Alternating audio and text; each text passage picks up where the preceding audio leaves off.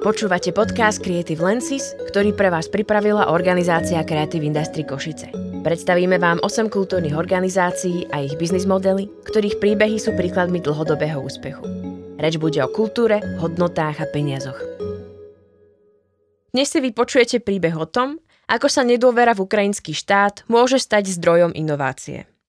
Na príklade organizácie Teple Misto sa dozviete, ako sa im podarilo zmeniť spoločenské správanie a zjednotiť miestnych podnikateľov v snahe podporiť rozvoj mesta Ivano-Frankivsk. Teplé misto, teda v preklade teplé miesto, spája viacero iniciatív, firiem a komunitu ako takú v spoločnom projekte udržateľného rozvoja ukrajinského mesta Ivano-Frankivsk.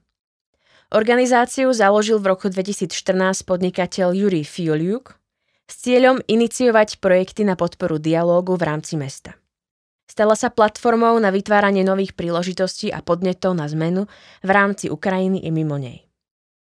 Do jej portfólia patria tvorba a manažment projektov, tvorba grantov pre sociálne a kreatívne projekty, prevádzka Centra pre inovácie a Urban Space 100. Je miestom pre tvorbu súčasného umenia, nového vzdelávania, urbanizmu a propagovanie novej ekonomiky. Hlavnými princípmi, ktorými sa teplé místo vo svojej práci riadi, sú otvorenosť, proaktivita, dôstojnosť a srdečnosť. Finančná stabilita a model fungovania tohto projektu je vzhľadom na situáciu na Ukrajine pomerne vzácna a vychádza z konkrétnych socioekonomických a politických podmienok. 40% financovania tvoria projektové granty, 27% európske grantové prostriedky, 23% príspevky od obchodných partnerov a 10% franšízové poplatky Urban Space. Z vyše 200 tisíc eurového obratu v 2017 tvorilo vyše 40 tisíc eur zisk. Hlavnou motiváciou pre inovatívne aktivity organizácie Teple Misto je nízka dôvera Ukrajincov voči štátu a nedostatok podpory pre rozvoj občianskej spoločnosti. Teplé místo sa chopilo príležitosti stať sa mostom medzi občianskou spoločnosťou a štátnou správou. Funguje ako centrum výskumu a rozvoja mesta, pričom sa sústreďuje na inovácie. Financie na projekty poskytujú hlavne miestni podnikatelia, ktorým záleží na udržateľnom rozvoji mesta Ivano-Frankiusk. Hoci od mesta doteraz finančnú podporu nedostávali, od roku 2019 by sa to malo zmeniť. Členom organizácie sa totiž podarilo vybudovať si dobrú povesť a vysokú úspešnosť v tvorbe významných projektov. Okrem toho rozvíjajú spoluprácu na národnej i medzinárodnej úrovni, čoho výsledkom sú aj granty a príspevky na konkrétne projekty. Ich cieľom je vytvoriť modely, ktoré by sa dali replikovať.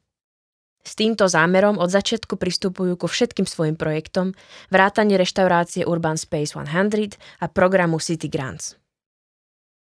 Urban Space 100 je reštaurácia, rozhlasové štúdio, obchod a priestor, v ktorom sa urbanisti môžu stretávať, diskutovať a tvoriť. Všetkých 100 zakladajúcich členov pochádza z radov miestnych zanietených ľudí a každý z nich do projektu na začiatku vložil tisíc dolárov. 80% príjmu reštaurácie sa využíva na podporu rozvojových projektov v meste. Program City Grants funguje od roku 2015 a jeho cieľom je podporovať spoločenské zmeny prostredníctvom podpory mladých aktivistov pri tvorbe a úspešnom spustení vlastných projektov. Program City Grants sa zameriava na praktické projekty, ktoré majú potenciál zvýšiť kvalitu života v meste a motivovať komunitu k zapojeniu sa do rozvoja mesta Ivano-Frankiusk.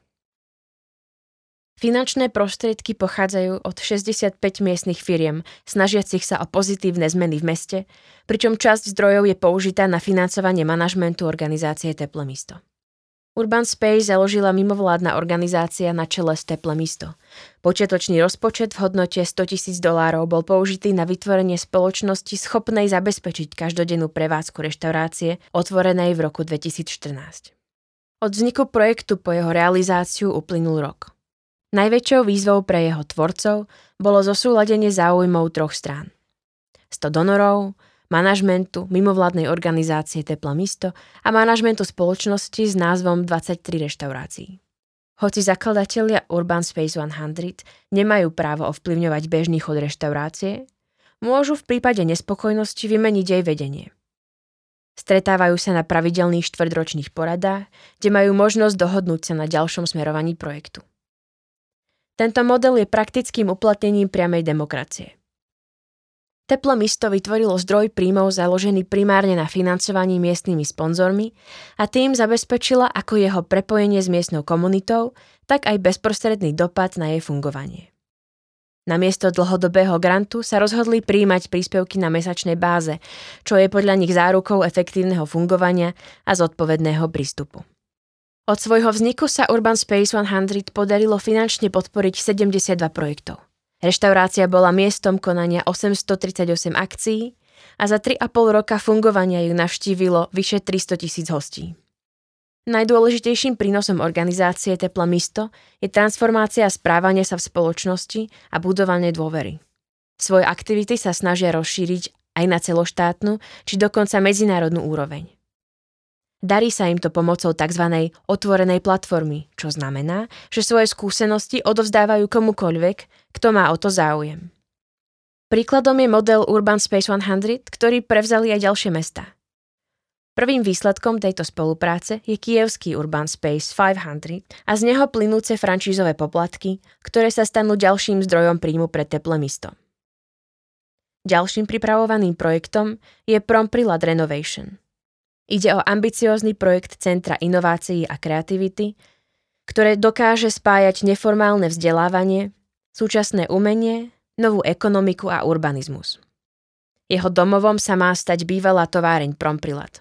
Úspešné prípadové štúdie a príbehy, ktorých autormi sú ľudia stojaci za projektom Teple misto, pomáhajú rozvoju mesta aj širšej spoločnosti. A čo radí riaditeľ? Usilujte sa o nezávislosť. Vďaka svojim skúsenostiam a podnikaním sa Fuliuk od začiatku snažilo to, aby teplé misto predstavovalo udržateľný podnikateľský model založený na aktívach. Usilujte sa o efektívnosť. Ak aj máte k dispozícii financie, nezabudnite na to, že nepatria vám a ste teda povinní s nimi hospodáriť čo najefektívnejšie. Vhodne kombinujte svoje podnikateľské aktivity. Zamyslite sa nad tým, ktoré sú schopné vytvárať zisk alebo dokonca prebytok a ktoré nie. Ich vhodnou kombináciou si vybudujete dobrú pozíciu. Počúvali ste podcast zo série prípadových štúdií vytvorený v rámci projektu Creative Lenses, ktorý je spolufinancovaný z programu Európskej únie Kreatívna Európa. Autorkou štúdie je Ellen O'Hara, ktorej informácie poskytli riaditeľ Juri Fuliuk a manažérka Jarina Melník. Podcast pracovala a nahrala organizácia Creative Industry Košice a Onomatopoje studio so sídlom v Košiciach.